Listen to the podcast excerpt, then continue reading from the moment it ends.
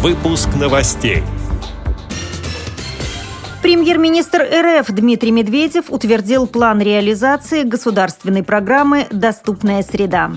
Липецкой областной организации ВОЗ исполнилось 60 лет.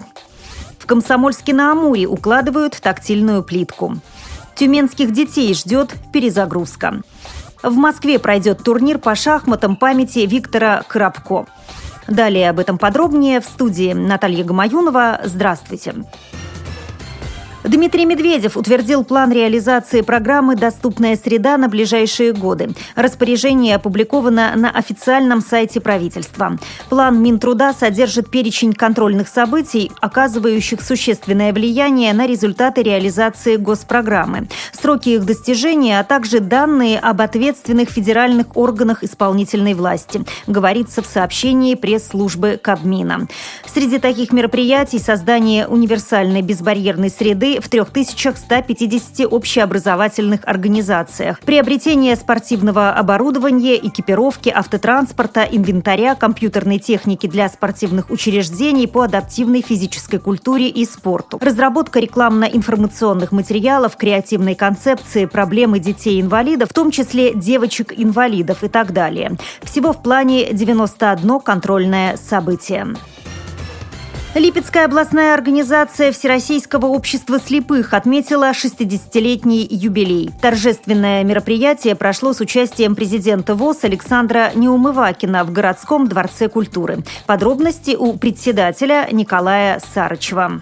В 1954 году было образовано Липецкая область. Соответственно, здесь же было принято решение и об образовании региональной организации, в то время Липецкого отделения Всероссийского слепых. Это вот 5 марта. А юбилей мы праздновали вот 16 июля. Состоялось областное мероприятие, однако, на уровне статуса регионального. Хотя в местных организациях оно весь год будут э, различные мероприятия. Это как и социокультурный, и спортивный. Прежде всего, хочется всех поздравить э, с этим юбилеем всех э, членов нашей организации, пожелать им прежде всего крепкого здоровья, ну и хочется также пожелать, чтобы мы оставались дружными, и, и у нас присутствовало единомыслие, не было разделений, а хочется, чтобы мы были сплоченнее и дружнее.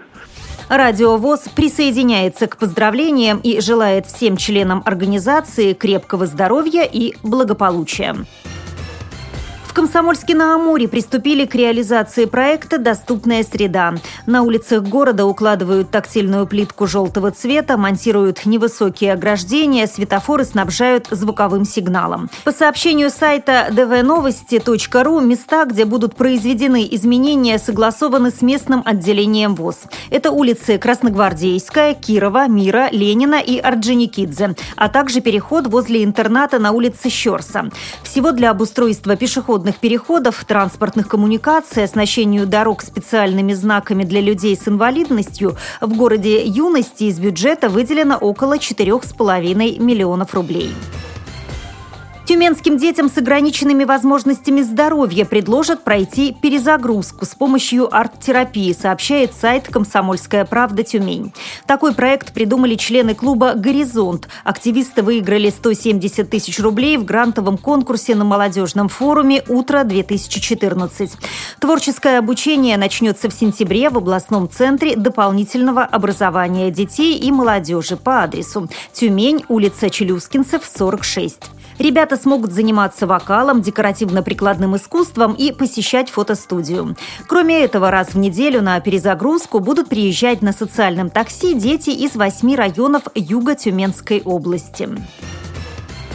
В воскресенье 27 июля в культурно-спортивном реабилитационном комплексе ВОЗ в Москве пройдет турнир по шахматам памяти кандидата в мастера спорта Виктора Александровича Коробко.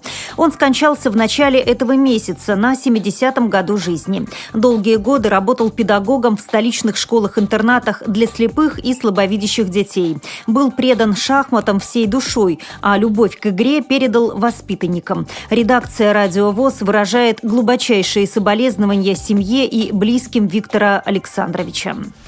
С этими и другими новостями вы можете познакомиться на сайте Радио ВОЗ. Мы будем рады рассказать о событиях в вашем регионе. Пишите нам по адресу новости собака ру.